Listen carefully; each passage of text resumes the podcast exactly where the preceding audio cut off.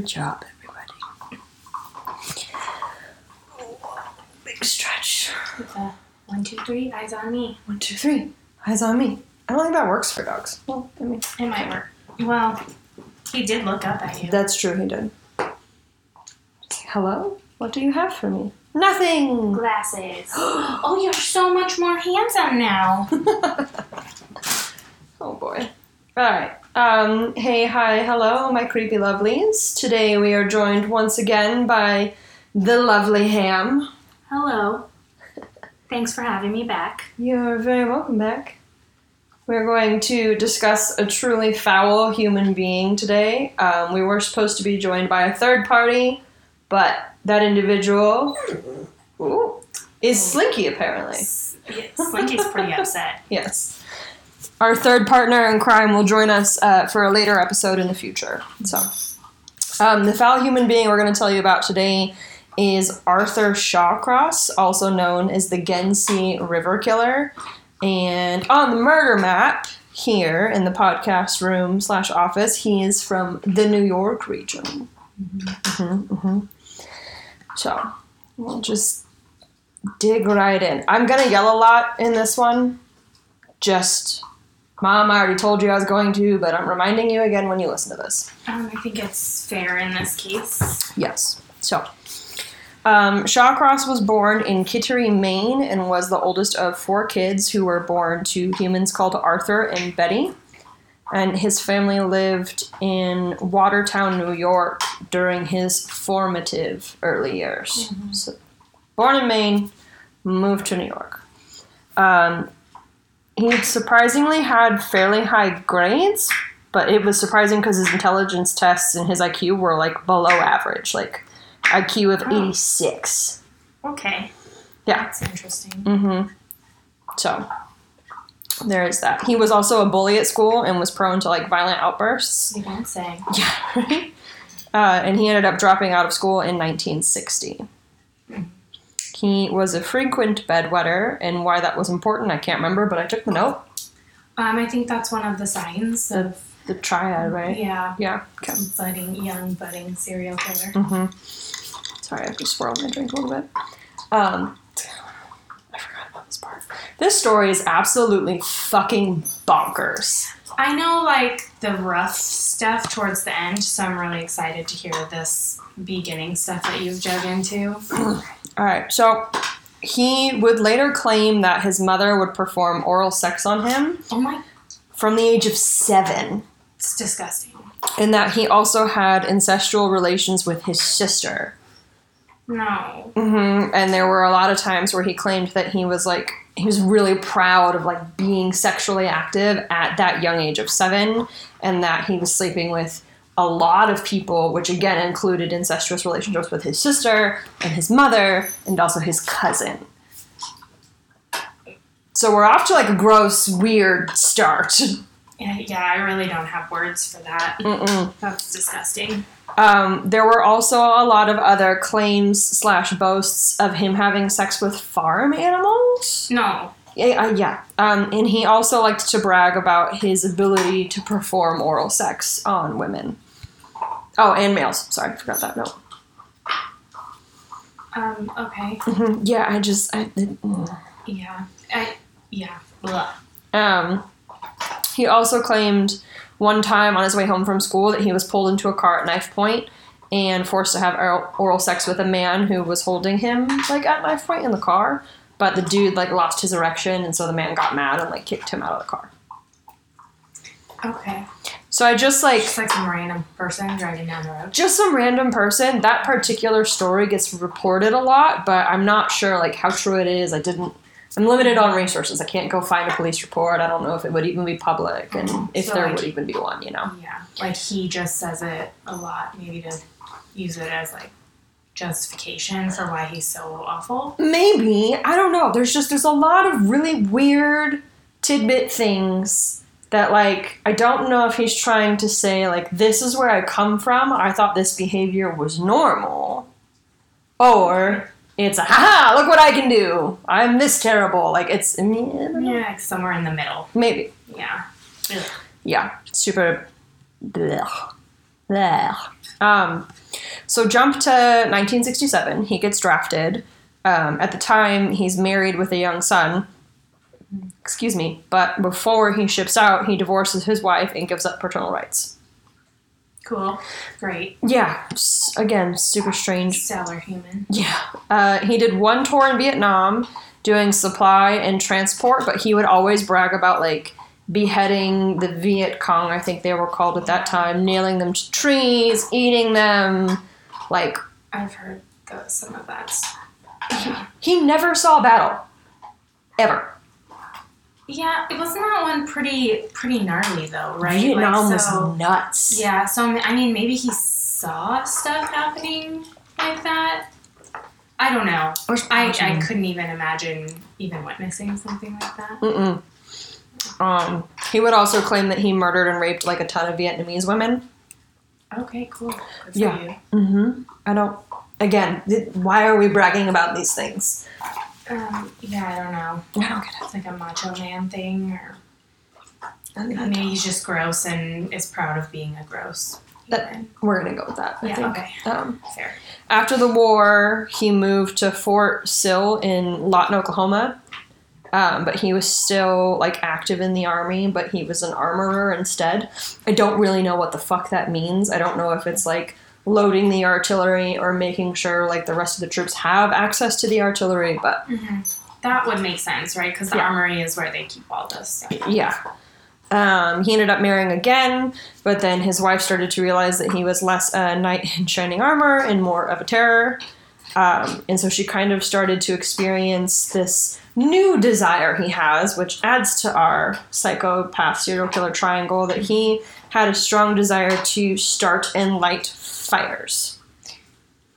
Cool. hmm Um, apparently, at some point, the army psychiatrist told her that like he had a sexual like tie to that, like he was getting off by committing arson. Sure. Yeah, you know, Who doesn't? I guess. normal people. I don't know. I, I Yeah. just, I don't know. Disgusting. Mm. I don't want to like harp on anybody's like kink world stuff, but it just sounds like he didn't do it in a safe Right. way. Yeah, yeah, yeah. Yeah. Do you enjoy what you enjoy, Be safe about it. but be safe and maybe don't escalate to murder. Yeah, that definitely not that. I think that's key. Yeah, key key Mhm. point. Um, so he was discharged from the army, thankfully, and he and his wife moved to Clayton, New York. But she divorced him shortly after because he started committing more arson, and then he started committing burglaries as well.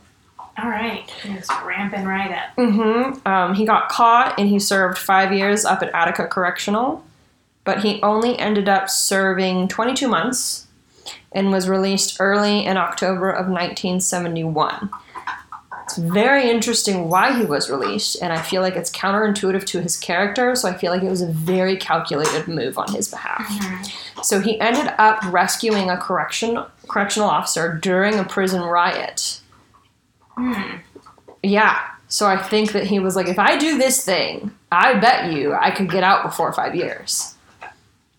Uh-huh. So when his term came up, that was definitely in and looked good for his early release. Mm. Um, I could see that being a thing. Yeah. yeah. So he's released early, heads back home to New York, gets a job at Watertown Public Works in the department, gets married for a third time.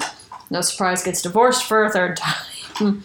Shocker. Uh, yeah, gets married a fourth time, gets divorced a fourth time. Oh my gosh. It's yeah. So I, I my note is it's like it's almost like when they see the true him, they're like, um, this is super creepy. No, thank you. This is not what I had before. Mhm. Let's no. Yeah. Yeah. So just like He's hello. he's really enjoying that bone. Yeah. Rex. Can you take a break? Thank you.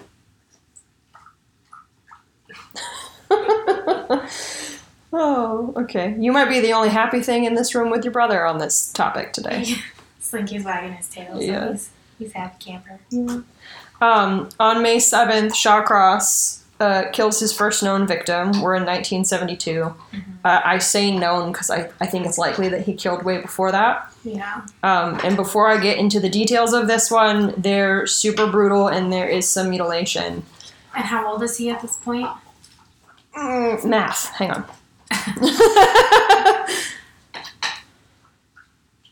oh, I don't have the date that he was born in my notes. That's okay. I mean, he's got to be yet twenties He's got to be early 20s, maybe late 20s. and already divorced four times. Yeah. Oh.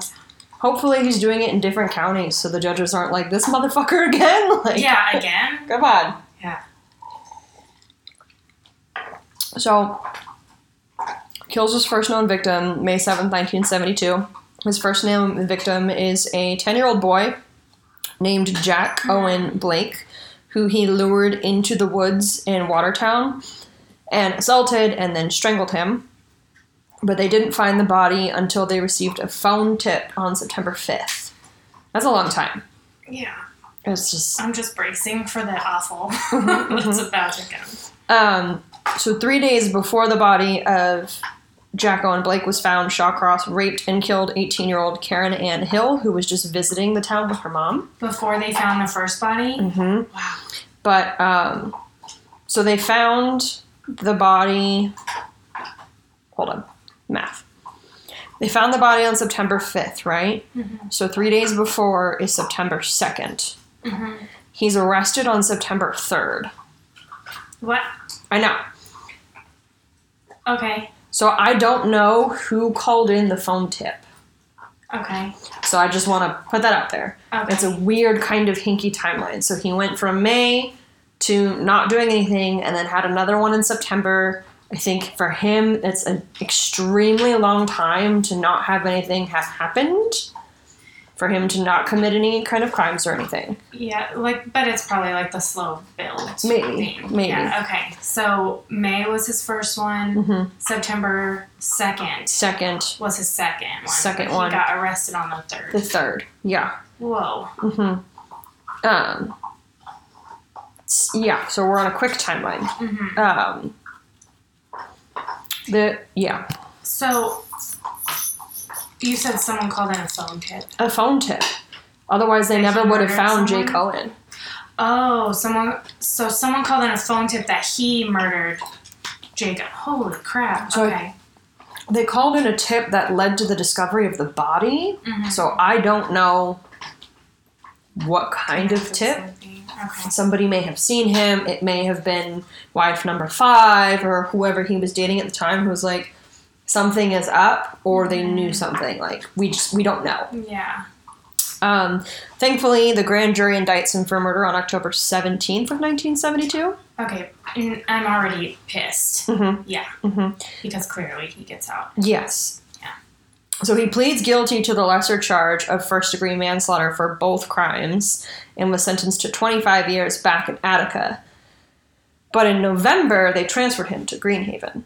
So he's at a totally different prison now. Mhm. And the DA's excuse for accepting the plea bargain was that there wasn't any evidence to tie him to Jack Owen Blake's murder.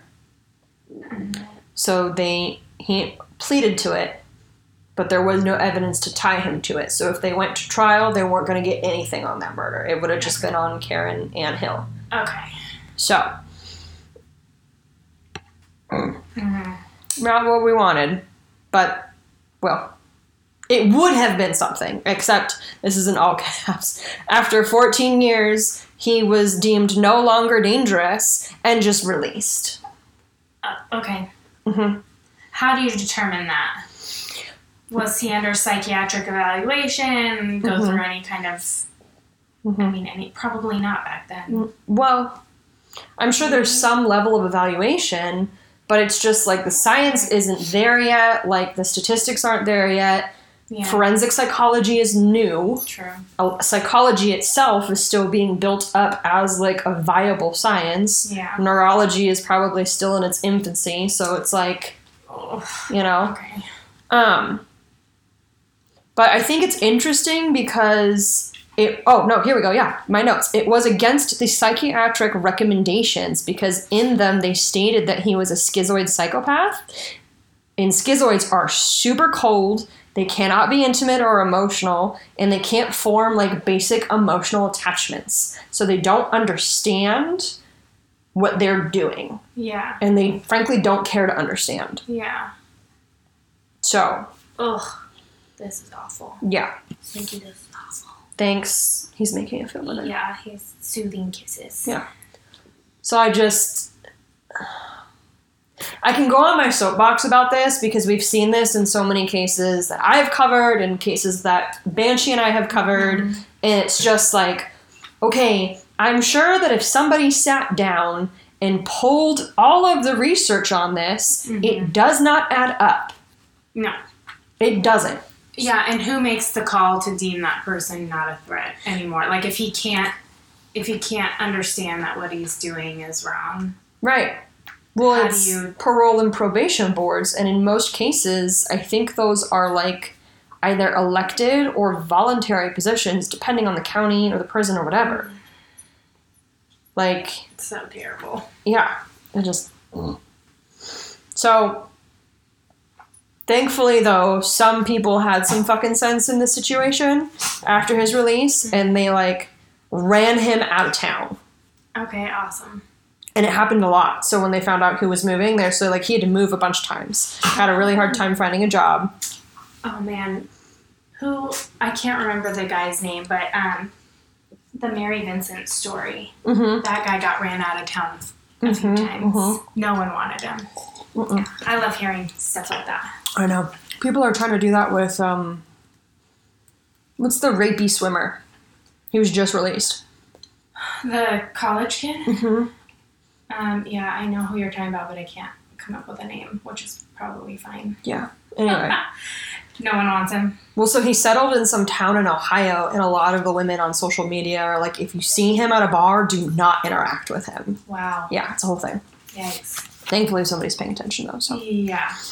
Um, so back to this piece of shit. hmm He gets run out of town a lot, can't hold a job. His parole officer eventually has to move him and uh, his girlfriend to a hotel in Rochester, and they, they settle there for a little bit. But the kicker is the parole officer. Girlfriend. Right! Wow. Right! Okay. Do, again, do you? I just. No! Do not date serial killers! I mean, it happens though, right? I just. you know.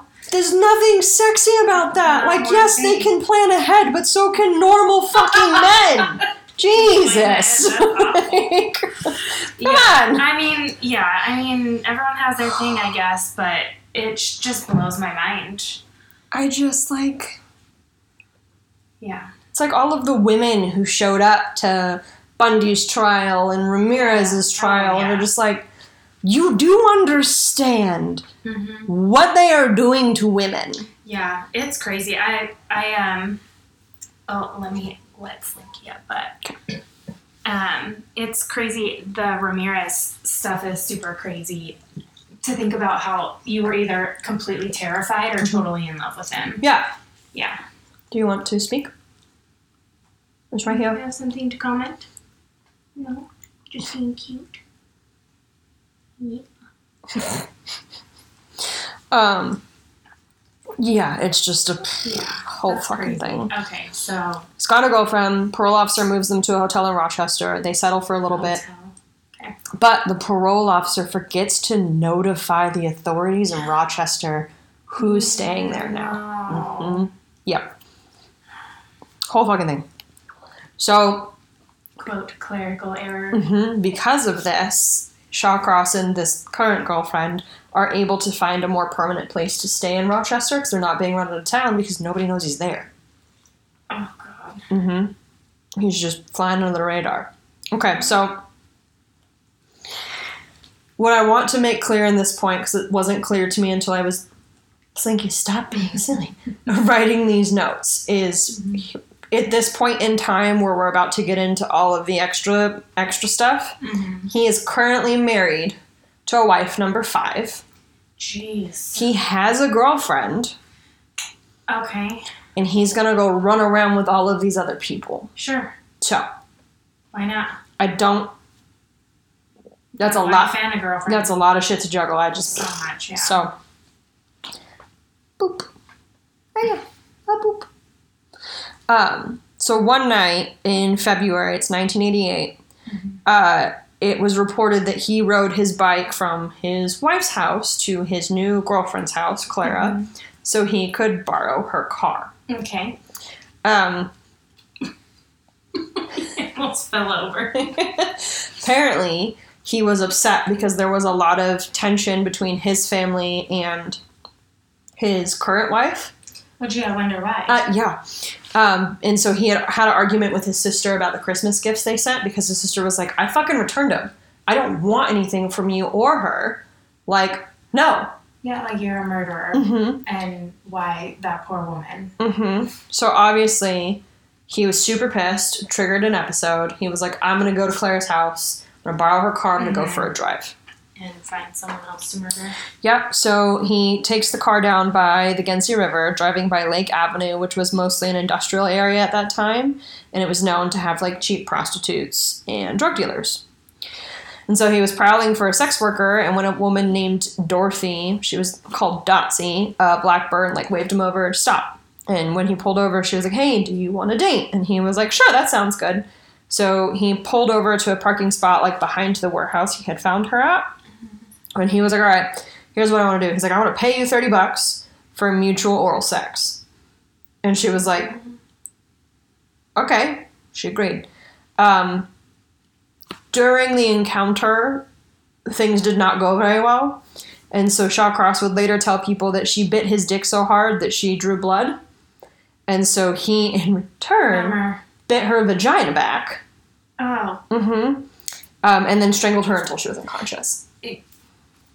Mm-hmm. hmm Um, so once she was knocked out, he tried to stop the bleeding on his dick. I put member, but d- d- dick is better, I guess. Sure. And then tied her up with her own clothes, and then drove them both uh, out of town to which ended up being like one of his favorite fishing spots. Mm-hmm. And they ended up in a park called Salmon River. And when he got there, he told Dotsy, he's like, "I'm gonna fucking rape you. I'm gonna kill you." But for some reason, she decided to taunt him Mm-hmm. over and over and over again and was like, all right, fucking bet, dude. And then he strangled her and crushed her windpipe. Cool. Yeah. I don't know if I would taunt somebody like that when you have no advantage And you're tied up. and you can't get out. Yeah. That Okay. being said, I've done some really dumb shit in my life. Yeah. So, not as dumb as this, but Yeah. I'm not saying that she's dumb. I'm just saying I think she had more of an advantage than she actually did, and then it didn't work in her favor. Yeah. So, um, he d- sat in the car with her body for like an extended period of time after that, and then dragged it over to a bridge by the park, and then just dropped her body in the river. Sure. Yeah. Um, he went back to where he picked her up and didn't see that anybody cared that she was missing or even really noticed. And so when he was satisfied that nobody seemed to miss her, he took her clothes and belongings and tossed them into a dumpster. Okay. And then in the morning, he took the car back to Clara's and rode his bike back to his and his wife's house. And apparently, because Shawcross was typically erratic in his behavior, Clara didn't think it was weird. The wife didn't think it was weird. Sure. This was a normal occurrence for him. I don't need that kind of chaos in my life. I like. No, is chaotic. there's there's no type of love like that at my age, my ripe old age of 31, Mm-hmm. where I, I want to disturb my own personal peace for that kind of shit. Yeah, or just like be okay with that kind of erratic Absolutely not. behavior. Yeah, that would drive me crazy. Maybe my boyfriend has my car. Maybe he's never coming back. Who knows? Maybe he's with his wife. Yeah. Does Clara know about the wife? Like, ugh. I mean, yeah, I don't know. That's that's something else. Mm. There's a whole fucking thing. So, sorry, I have to spit this ice cube back in my cup so I don't chew it on the mic. This industrial area would become like his hunting grounds, and uh, local sex workers knew him as Mitch. Now, I'm going to stop there for a second because I feel like sex workers at this point in time, it's the late 80s, early 90s, there are a ton of serial killers Mhm. that have been targeting sex workers. Mhm. And I feel like a lot of them, to have known him so well as Mitch, would have known better, or at least assumed better, to not get in the car with him. So either he had to be frequenting some of them and returning them alive, Yeah. and then also killing some to kind of maintain that Yeah. nobody's suspicious. Yeah, because I feel like it's the sex worker community is very close knit Mhm. in in like designated areas because of stuff like that. hmm So, and I I think there's been cases of that before where someone's really well known and sometimes their victims don't obviously come back, Mhm. but there's a lot of people who they've taken and returned. Mhm. So it's yeah, it's not it's not unheard of. No, it's just a Yeah. where I would And like a little bit more context. Yeah, and it's very. I'd be curious to know if they all knew who Mitch was. hmm You know, like if they had some kind of like, Don't get in Mitch's car. yeah, don't go, don't go with him, or like, oh, he's weird, but he's harmless. You know, Mhm, depending on their mhm. experience with him, Yeah. because they are very close Yeah. in those communities. So Yeah. I don't. Yeah, I don't know. So. Yeah. But that's what he's decided to do. They know him as Mitch. Um, March 24th, authorities find Dotsy's body floating downstream from where she was dumped. Uh, because it's still still super cold, Mhm. um, her body was pretty well preserved in the icy water. But uh, of course, you know DNA has already been washed away. Mhm. But they did notice a chunk of her vagina was detached. oh god, Yeah, that's awful. uh, absolutely. Um, sorry. To like Yep. with his like teeth Mhm. have done that. That's brutal. Mm-hmm. Just fucking. That's like some serious anger. Yeah. Yeah, it is. Yeah. So- Okay. Yep. Um, it's reported that he didn't kill again until July 9th, but his boss at this time found out that he was in prison and fired him, which I think was the trigger for his next kill. Uh, Okay. or at least his next wave of a lot of anger. So he goes down to his usual spot, searching for a sex worker, picks out his next victim, Anna Steffen. Um, he drives her to the river near Driving Park Bridge. in Shawcross would later state that she offered him sex for 20, but he was unable to get it up, so she made fun of him. He punched her in the face Oh no. knocking her over. Um, and then she tried to get away from him, so she crawled like to the riverbank to try to escape, and then he just like got in after her and held, held her head underwater until she drowned, and then just like let her body float away at that point. hmm And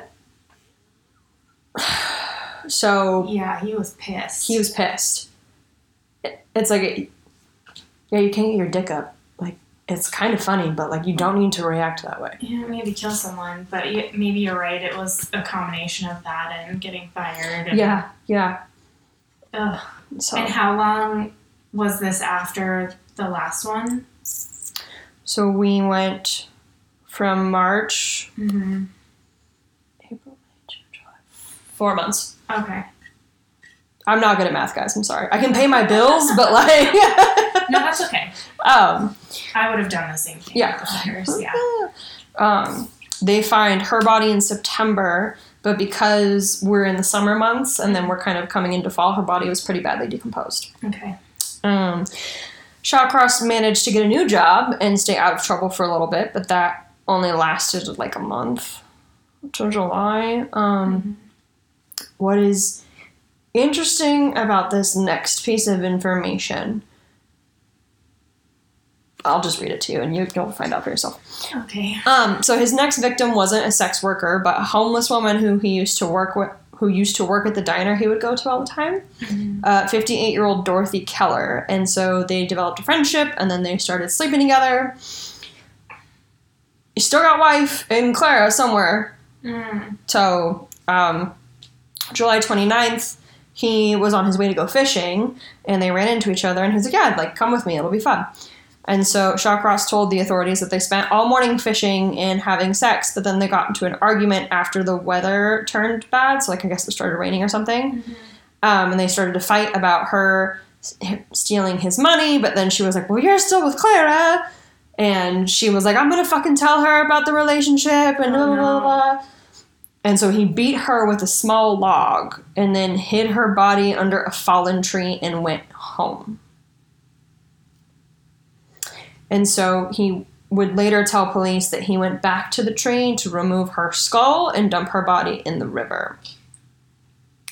Okay, so now he's removing Yep. skulls. Mm-hmm. Okay. Mm-hmm. And this was before she was like decomposed or anything? Like, It's not, the timeline isn't really clear on that. Because he tells them that he goes quite back. a jump. It is a jump. Okay. Um, fishermen discovered her body in October, but nobody originally connected those murders until he was questioned and interrogated and he talked about it, Okay. um, which I thought was interesting considering they were seen together all the time. Yeah. Well, so now it, he went from what August to October, Mm-hmm. and now he's removing a skull, Uh huh. So we're we're ramping up, ramping up, yeah. and with it then and and quite a bit, you pretty steep ramp up. pretty drastically, and we're kind of. If I'm not, would- if I wasn't anonymous, I could make this a YouTube, and you guys could watch the things that I do with my hands one day. Um, Mhm. so essentially, in most true crime, sorry, in most cases like this, when a serial killer is ramping up, they get to a point where they can no longer control their urges or what they're doing, and they start to lose control, and the loss of control makes it worse. Yeah. And so Ham and I are looking at my hands, and so we're kind of like at a, a pretty tall midpoint here, and we're gonna lose control. And a real steep angle. Yeah, Yeah. real soon. So it's Yeah. just. All bad. Okay. And he shouldn't have even been out in the first place. Yeah. So now they still don't know who he is, Nope. that he was a murderer. Okay. Yep. They still don't know he's there. Okay. And no one's connecting that him and this new dead person Mm-hmm. were friends. Mm-hmm. And it doesn't sound like anybody is connecting Mitch to being the perpetrator either. okay. So, uh, we're going to get to September, which is now we're a month apart at this Mhm. point. Um, we're at the end of September, September 29th. Uh, Patty Ives disappears after she went on a date with him. He said that she offered him sex for 25 bucks. He agreed. They went to a construction site and had sex, but in the middle of intercourse, Shawcross told police that he saw her stealing from his wallet. So, which logistically, like, How? I exactly, but anyway. Uh, I'm glad you brought that up because Yeah. I was sitting here trying to work out how that would happen. Yeah, either the clothes are really close or like she's very strategic in her movements. Sure. Or it's a flat out lie Or- entirely. I think that that's probably, Probably the case, it yeah.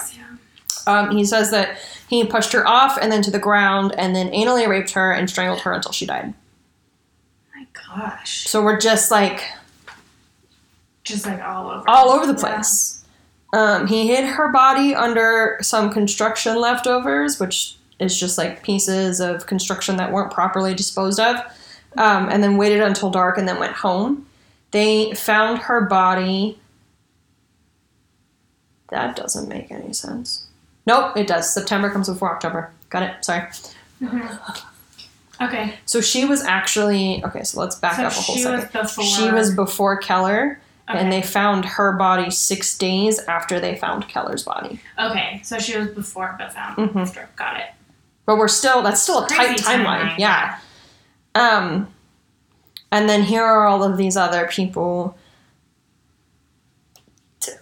So we're we're gonna go pretty back to back at this point. Hence Okay. the clenched hands. Yeah. Um, so October 23rd, June Stott went missing. Her remains were found November 23rd. November 5th, Marie Welch disappears. Her remains were found January 5th, 1990. It's not even two weeks. Mm-mm. November 11th, he kills a sex worker, Frances Brown, in a similar way to the others, but claims that he choked her with his penis while receiving oral sex and that he had sex with her body after she died. Ew. Yeah, there's a lot of you and all of that. Um, and then he dumped her body near the riverbank, but her remains were found November 15th. I should have put this on my cork board with all of the different dates and the red, the red string. The red string, yeah. No, no, I'm following. Um, at some point, so now we're getting to a part where media is getting wind of the story, Yeah. and they've they're naming him as the Rochester Night Stalker, the Rochester Strangler, Okay, and the so Genesee River Killer. Now they're putting it all together. Mhm. Okay. well, they're saying something is happening. Somebody's got to fucking pay attention at this point. Yeah.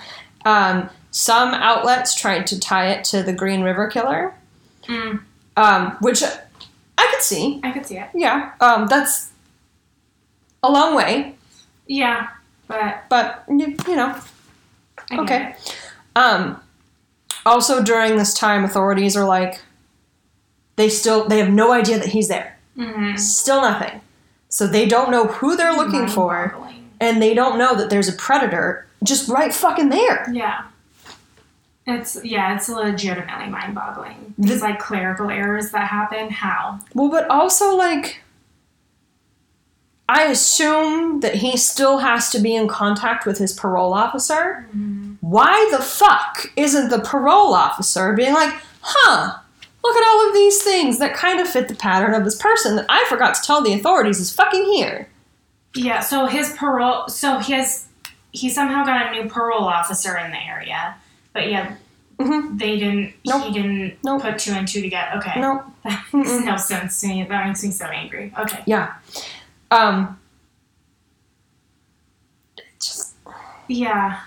I will say this based off of not my personal experience, but somebody who I used to be close to's personal experience. Um, parole officers are usually one of two individuals, and sometimes they're both. They're severely overworked Mm-hmm. and underpaid, Absolutely. or they're very lazy. Mm. So, for example, I was close to somebody who did things and went to jail and blah blah blah blah blah, and his parole officer like checked on him like once in the two years he was on probation. Wow. Yeah. That's so terrible. It's definitely nothing close to any of the shit Mm-hmm. that we talk about or that we've been talking about, but like just to give you kind of an idea. yeah. No. I mean, you hear it all the time. Yeah, Yeah. it's fucking just Parole officers, social workers, they're all pay them more. yeah It's not that hard. overworked. We have all of this money we're just fucking throwing around and shit. Them and teachers. Yeah. Yeah. Don't get me started. Yeah. Mm-hmm. Fuck. okay, so we're angry, we're mad, but he's not done. Mm-hmm. So um, we go from November 11th Mm-hmm. to November 15th. Kimberly Logan goes missing. They find her body the same day, though. So Okay. he's slipping up somewhere. Yeah. Um, November 25th, Elizabeth Gibson goes missing. Her body's found November. November. November 27th. So are these all sex workers too? Some of them are sex workers, some of them it just didn't say. And a lot of them, I don't know how many until I get down further in my notes, Mhm. they were actually able to tie to him.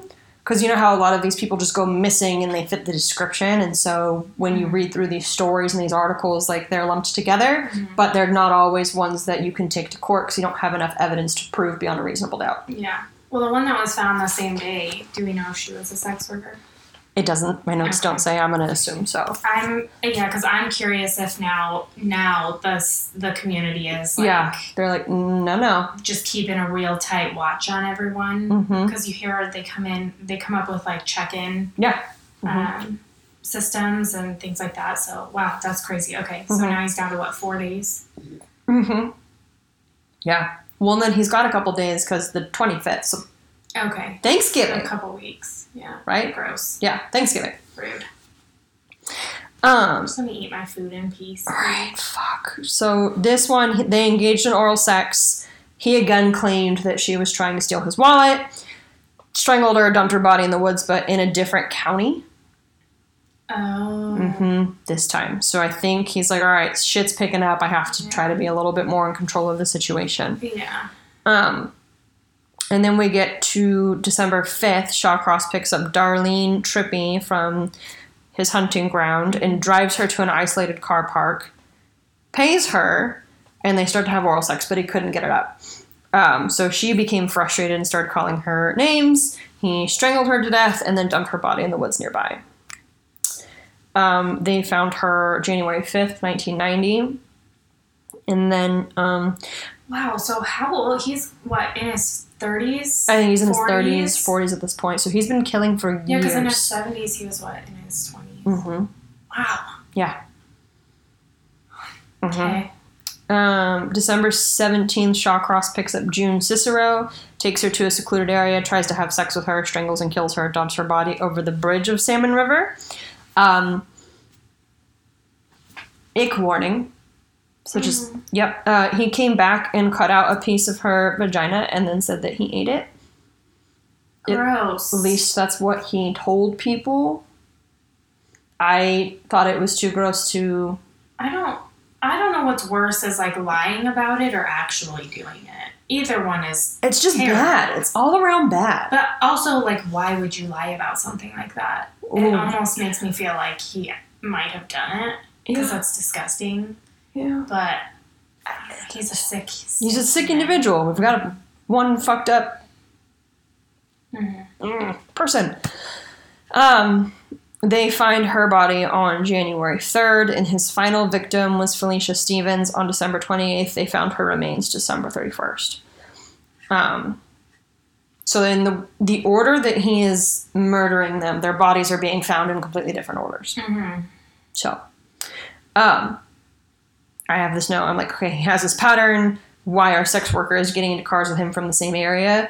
But like we've discussed, the community is tight knit. So the other thing that I think we have to to come at from another angle is, is if there are newer sex workers and some of the more seasoned ones are like, do not get in that car. Mm-hmm. And the girls are like, he's offering me a bunch of money. Mm-hmm. This is really going to help me out with stuff that I need help with.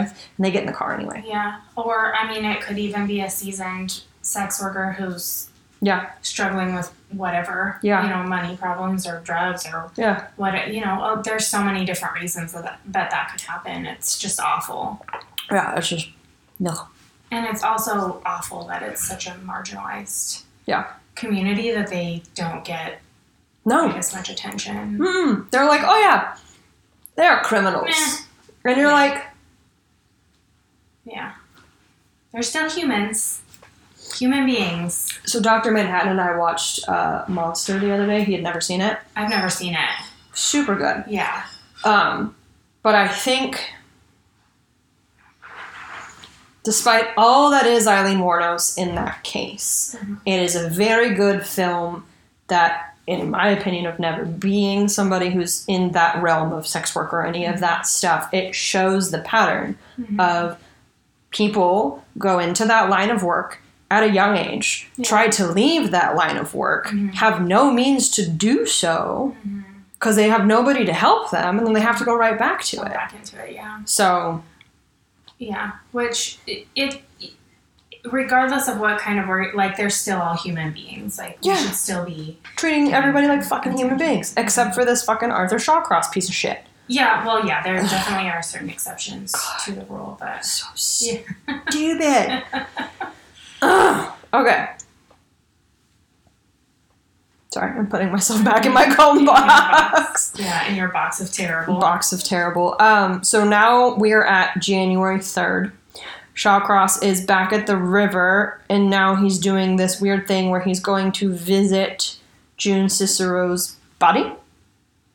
Because a report stated, a couple of reports that I read stated that he had hoped to have sex with her body again.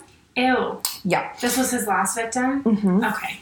Um, and then this is also apparently where he cut out her uh, reproductive organs. So there's that. Um, he wasn't following the investigation into himself all that closely. Stupid. I agree. Otherwise, he would have known that police were closing in on him, and they had that area under very heavy surveillance, Yeah. Why wouldn't they? right? Yeah. Well, I don't know. They also didn't have any record that I know. he was so- Yeah, this is stupid. Anyway, um, he found a spot overlooking the bridge, um, so he ate lunch and was just like staring at the body. Yeah. Like, Beautiful scenery out here. mhm. total fucking psychopath. Um, Gross. but a police copter spotted his car Mhm. and he sees it, he hears it, so he got he gets into the car and he starts to leave as the chopper gets closer. Um, so the cops follow him from Highway 31 to Route 259, and I I don't know where the fuck that is. I don't know New York that well. Wait, so did they think that it was him?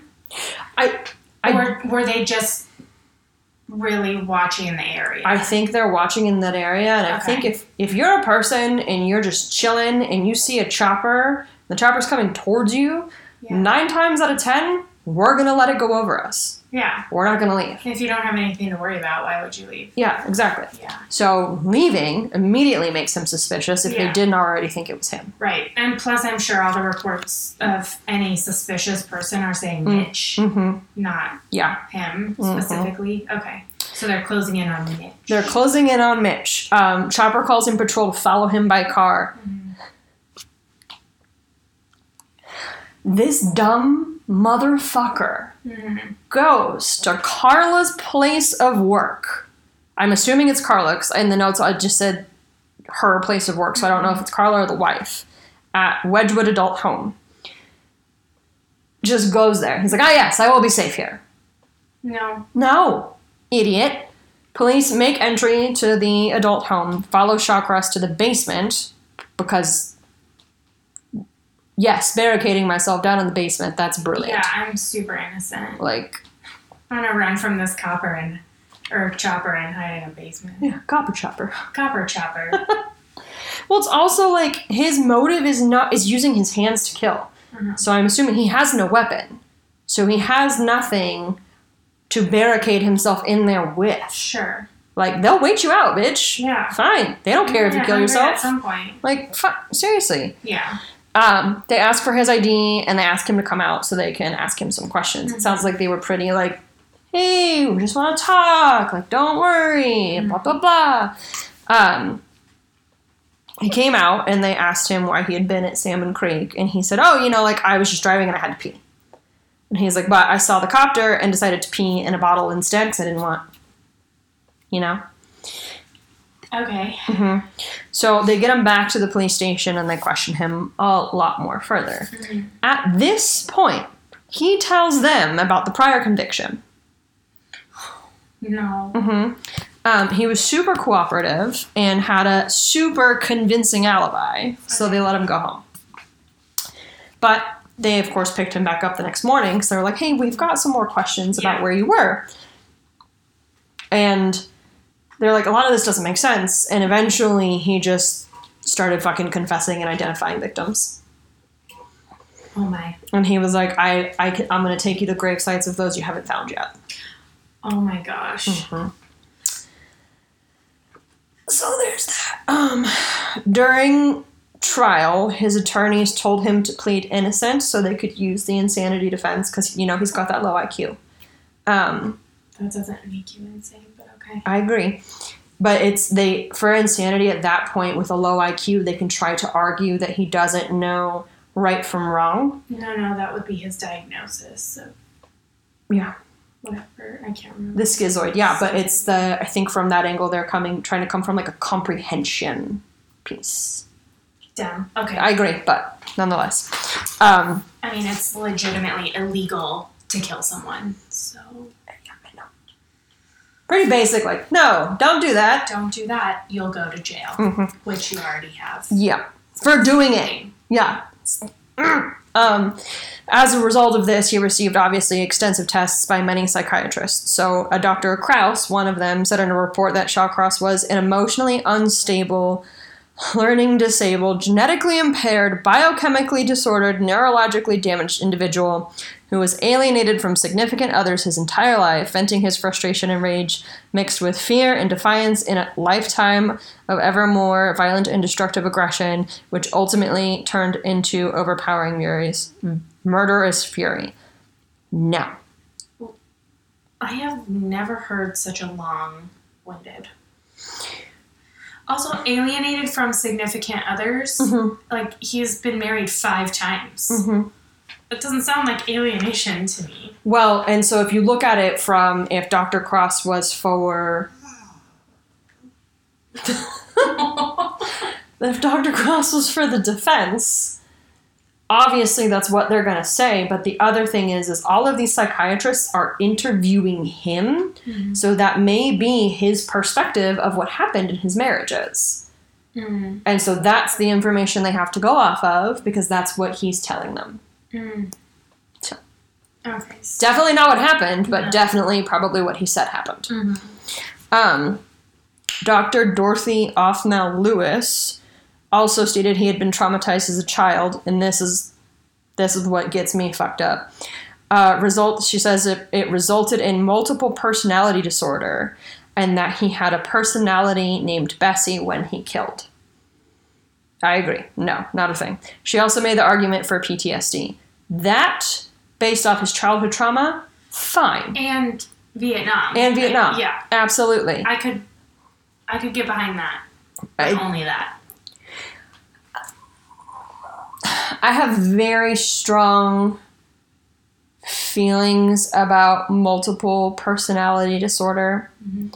mostly because I wrote part of my thesis on it, but Mhm. also because it's like, it's one of those things where if you have an individual who is charismatic and intelligent enough, they're going to get through all of those exams you throw at them to try to identify if they have it or not. Mhm. If they're also somebody who reads a lot and researches, they may have already seen those tests and know fucking answers.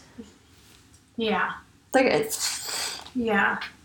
Well, in the in the Hillside Stranglers, I know that um, one of the guys, I think it was Kenny Bianchi, Mhm. tried to claim he had multiple personalities, Mhm. and they put him through a bunch of tests, and he failed Mhm. miserably. So I just, and I think he was smarter than this guy. yeah. So okay, I just I think that that diagnosis is incorrect entirely. But hundred percent. anyway.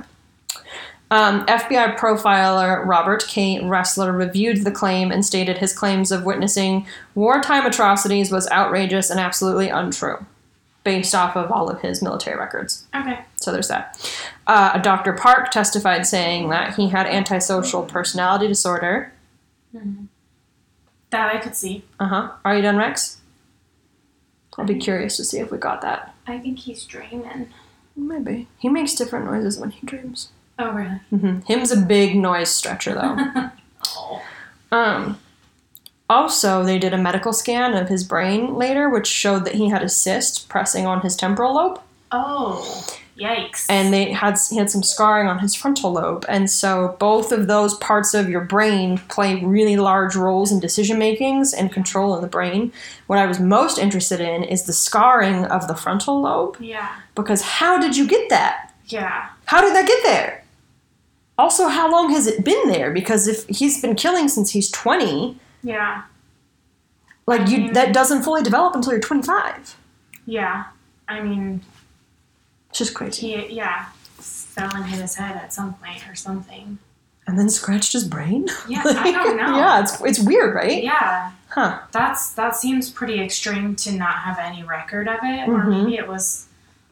I mean, it sounds like his family just didn't really care about him, anyways. So, Yeah. like maybe something major did happen, and They just he didn't- didn't. He doesn't remember. mm-hmm You know, because it was so major, and no one told him, and yeah ugh, Yeah, just and assist. Yeah. Jeez. not that it justifies in any way, shape, or form what he's doing, but it kind of Right. gives us a little bit more of an idea of like the actual chemistry of his brain that Yeah. may have been affected. Yeah. Um, thankfully, Shawcross was ultimately found guilty by a jury of his peers and sen- sentenced to 250 years.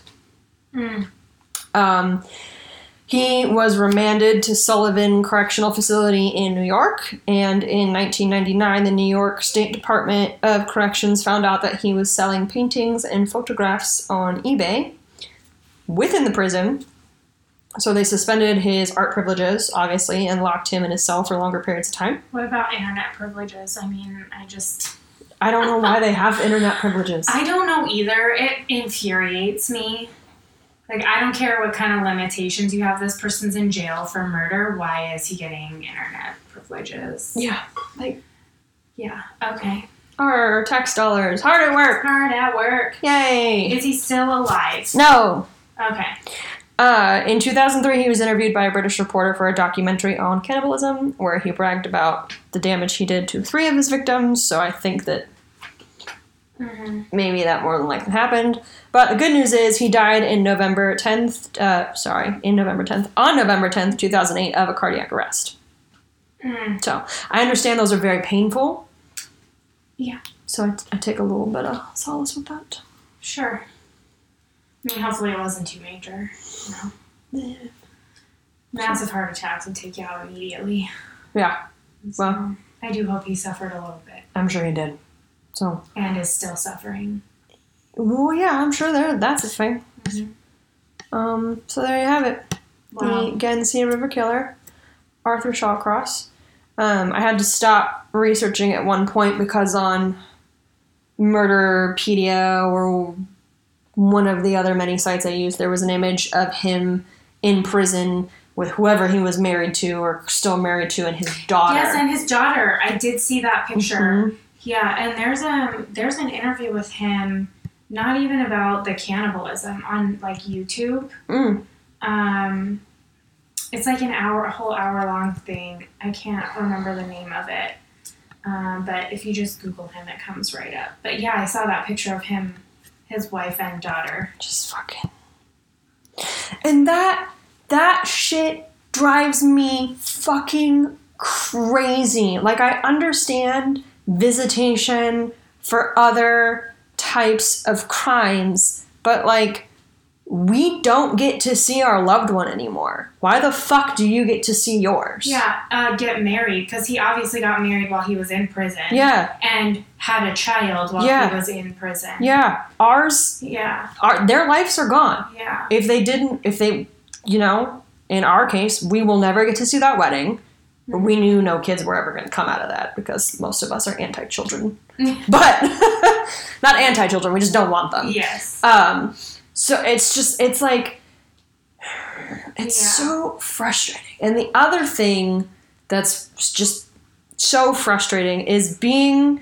a victim or a family member of a victim you have to be in control of your emotions and you have to be prim and proper in the courtroom Mhm. because you don't want the case to be biased or overturned or allow any little room for oh, what the fuck are those stupid things called appeals Okay, yeah. but the other families Mm. or the families of the murderer the murderer themselves can behave however they want they might be in contempt of court at one point in time but that has no bearing on the case it's a double fucking standard Yeah. and it's like i'm i'm i am doing a lot of work to make sure that when we get to our case mm-hmm. that that's not going to be me personally i think the other part is is when we do the victim impact statement like they're supposed to be ref- mostly professional mm-hmm. and blah blah blah and you're supposed to talk about like your loved one and the impact and all i want to do is fucking tell them how much i fucking hate them Yeah. can't really do that. Not Yeah. supposed to. I might find a more eloquent way or slip it in in a different language so I can at least get it out. But it's just like, Yeah. and it's the system. The system doesn't think, in my opinion, I don't feel like they think about these things. Mm. They're just like, oh yes, justice is served. It's like, yeah. mm, Mhm. mm, Mhm. is it? Sorry, Slinky. So, Yeah. Yeah. I can't. I can't even wrap my brain around being in that position, but. But to allow this man to get married and have a child Yeah. after murdering that many yeah. people is. Well, did it? Did it? Oh fuck! What was her her name? Bundy did the same thing, Oh yeah, and he knocked her up right while he was in prison. Oh yeah, he wasn't even supposed to have conjugal visits. yeah. He like convinced a guard to look the other way. Yeah, yeah, it's it's awful. It it breaks my heart for the families of the victims when stuff like that happens because it's like, why does this person get to have like? Granted, they are in jail, but like, how do they get to have a whole family and a whole life? Yeah. Yeah, It's yeah. It's fucking. It's awful. crazy. It's crazy, and I will never understand why we focus on such parts of reforming the criminal justice system. I'm doing air quotes. You guys can't see me. Mm. parts that like yes make sense but are still we never get to the root of the issue Mhm. and that in my personal opinion that's because getting to the root of the issue doesn't get anybody paid nobody gets money out of that Yeah. Yeah, and Yeah. I mean, as much as I want to believe that, like, the whole incarceration is supposed to be some kind of way to, uh, what's the word I'm looking for? Um, why am I blanking on this word? Is there a similar word? uh, reform. It's Oh, yeah. to help reform you, but like, why why are we not putting the resources out there To start. actually reforming? pe- Like, Yeah. get them in some good, you know, therapy sessions and whatever else instead of just sticking them in there and then they get to appeal every two to five or whatever years Mhm. until people are finally like, yeah, it's been plenty of time, let's let them out. But like, why aren't we actually taking the steps if, if that's the whole purpose of jail? Yeah. Then why aren't we actually focusing on that? Well, yeah, and also, why the fuck are there so many appeals? Yeah, I don't know. I just heard about a case, and I, I don't want to bring up any names up, but this gentleman brutally murdered this this girl, this college aged girl, Mhm. and he gets to appeal every two years, Mhm. and the family has to show up. It's like Mhm. a full time job every Yeah. two years to Uh-huh. fight against his release. Uh huh. Every two years, Yep. he gets to appeal, and so there's this huge petition going around Mm-hmm. um, to formally stop any more appeals Mm-hmm. just to have him be in jail for life because it was so brutal. Why Mm-hmm. why is he allowed appeals every two years on something so terribly brutal? Yeah, and then I think the other coin of that is, is people are like to the people in that family, why haven't you moved on? Why can't you let it go? How in the fuck am I supposed to let it go if this guy can appeal every Yeah. fucking two years? If he gets out, who's to say he's not going to come after us for coming and showing up to appeals every couple of years? Well, and that's the other thing is there's supposed to be this notification system for surviving victims and their family Yes. members when people are being moved.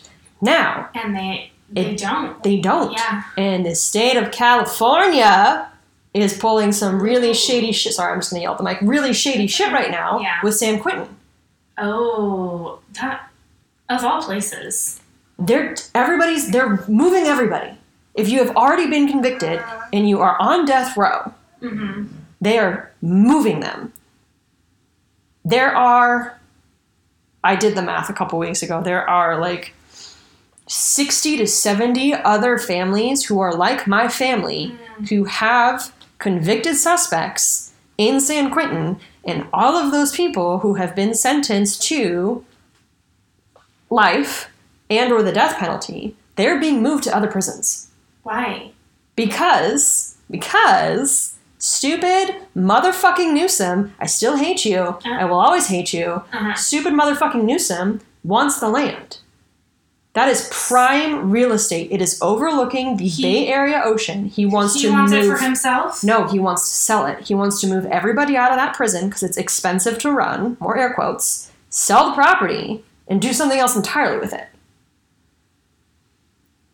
Okay. It's I mean, I guess I could see the logic behind that with a struggling economy.